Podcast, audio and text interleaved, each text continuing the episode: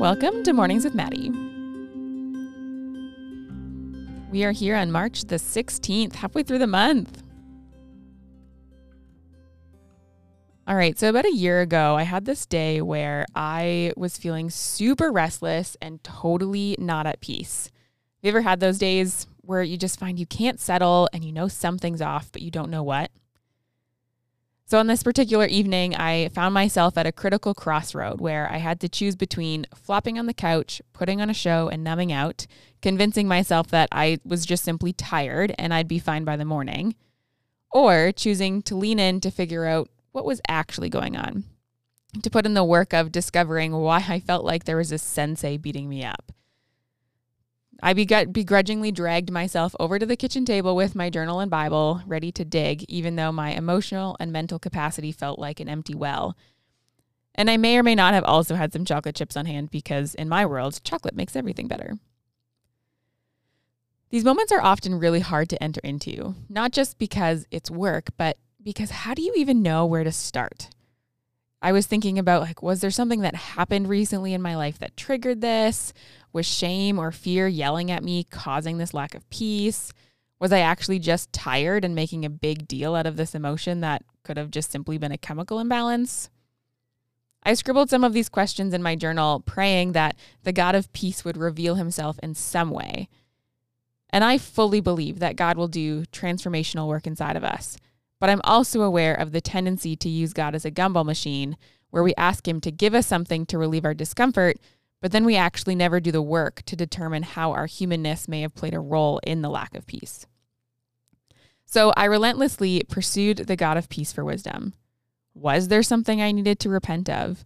Was there a broken relationship in my life that I needed to attend to and reconcile? As I asked that last question, there was a slight shift inside of me. Okay, so God, maybe a broken relationship. Which one? Unfortunately, I wish I could say all my relationships have gone perfectly, but that's super not the case. And there was a name that came to mind. And I was like, oh no, yeah, that one was a doozy. Let's not go there. But, you know, we had to. Okay, so what's next? What's the next step here? It didn't feel like enough to just ask God to forgive me, but I needed this person to also know. So I carefully crafted a message to this person and I read it over and over and over again. Was this crazy? Lord, is this what you want me to do? To bring up these old wounds? Even though they happened years ago? Even after I wrote it, I couldn't quite bring myself to push send yet. So I pulled out my Bible, trying to find something to confirm or deny sending this, kind of hoping I could find permission to not reconcile a relationship that I deeply hurt. And it all kind of sounds ridiculous in hindsight because if God is the God of reconciliation and redemption, why wouldn't he want me to send it? It's the whole story of the Bible for pity's sake is God reconciling and redeeming. Colossians 3:15 says, "And let the peace that comes from Christ rule in your hearts. For as members of one body we are called to live in peace."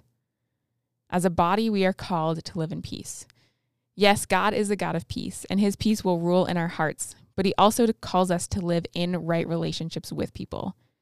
And sometimes we need to do the hard work of restoring peace, or at least doing what we know we need to do no matter the outcome, in order to find peace again. The greatest commandment found in Matthew 22 is to love God and love others. And sometimes the loving thing to do is to admit and humbly confess how you've wronged someone, and telling them directly, not just to God. So, yes, I eventually did send that note, even though I desperately did not want to. And then I flopped on the couch because wrestling with a sensei just really no small feat in those moments. But I'll tell you this in the morning, though I had no determined outcome nor any control over the other person's response, I felt a peace that I didn't feel the evening before. And I knew that the peace was coming from the God of peace directly. And that was a good thing.